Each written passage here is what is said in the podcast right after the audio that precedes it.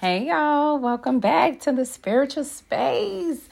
I hope you're doing absolutely awesome, all the beautiful things because you deserve it. You hear me? You absolutely deserve it more than anything in the world. You deserve nothing but the good things, okay? Okay, so y'all know, um, as I mentioned, that this week's segment is all about relationships, okay? And I've um, touched on a few things, y'all. But today I want to talk about um, healing from that toxic relationship, codependent relationship, unhealthy situation, okay? So let me tell you something. The first thing that we got to do is call that thing just what it is, okay? We don't walk around calling cats dogs because cats are not dogs. We don't walk around calling squirrels birds because squirrels are not birds. We call that thing just what it is, okay? That's the first step to that thing. And you're talking to somebody now that's been um look the wife somebody that's been a mistress somebody that's been the plan b all these good things okay? I've been there. I've done that okay? We gonna tell the truth on here today okay? I've been there. I've done that okay? And the hardest thing for me that was for me to do was for me to say what that relationship really was and I had to mentally get it through my head because in my head, I was thinking, I made myself believe that it was something else, but I knew what it was all along. That's why it never became what it was that I wanted it to become. Okay. So that's the first step is telling the truth and admitting what that thing really is.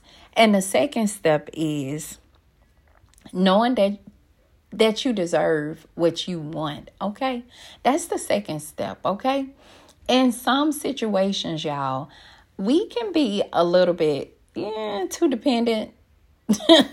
too too dependent on somebody else, too clingy, too needy and all of that stuff. I need for us to know why are we like this, okay? For me, and y'all know I'll tell my own story. Nobody got to tell it for me, but I can tell you why. I have had those moments of clinginess and super dependent on other people. I've had daddy issues, okay? I wanted a man to be there for me, a man to love me, to care for me, all of these things, okay?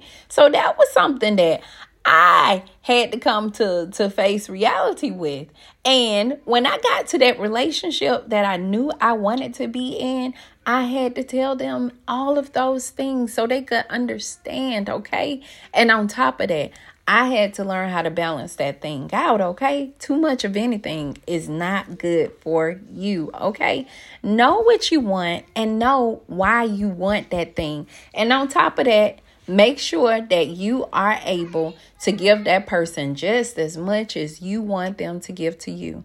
That's only fair, y'all. It's only fair. And if you love this person, why wouldn't you want to give them everything that they give to you? Okay.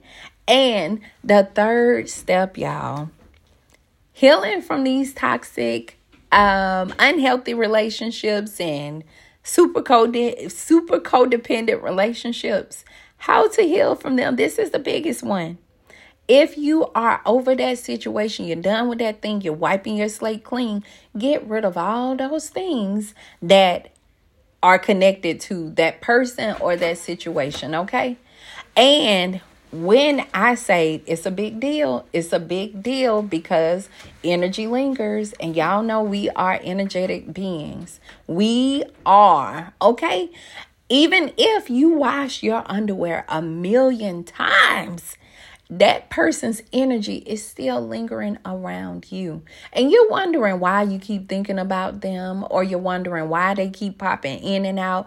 Get rid of it. I'm talking about burning it, okay? and you talking to somebody again, y'all, I've had to burn things that I would not have ever thought I would have had to burn.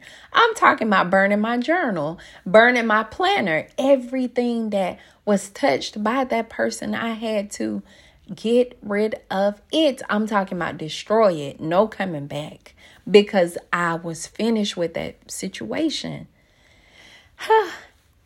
I love you. You can do this. You got this, okay? Talk to you soon.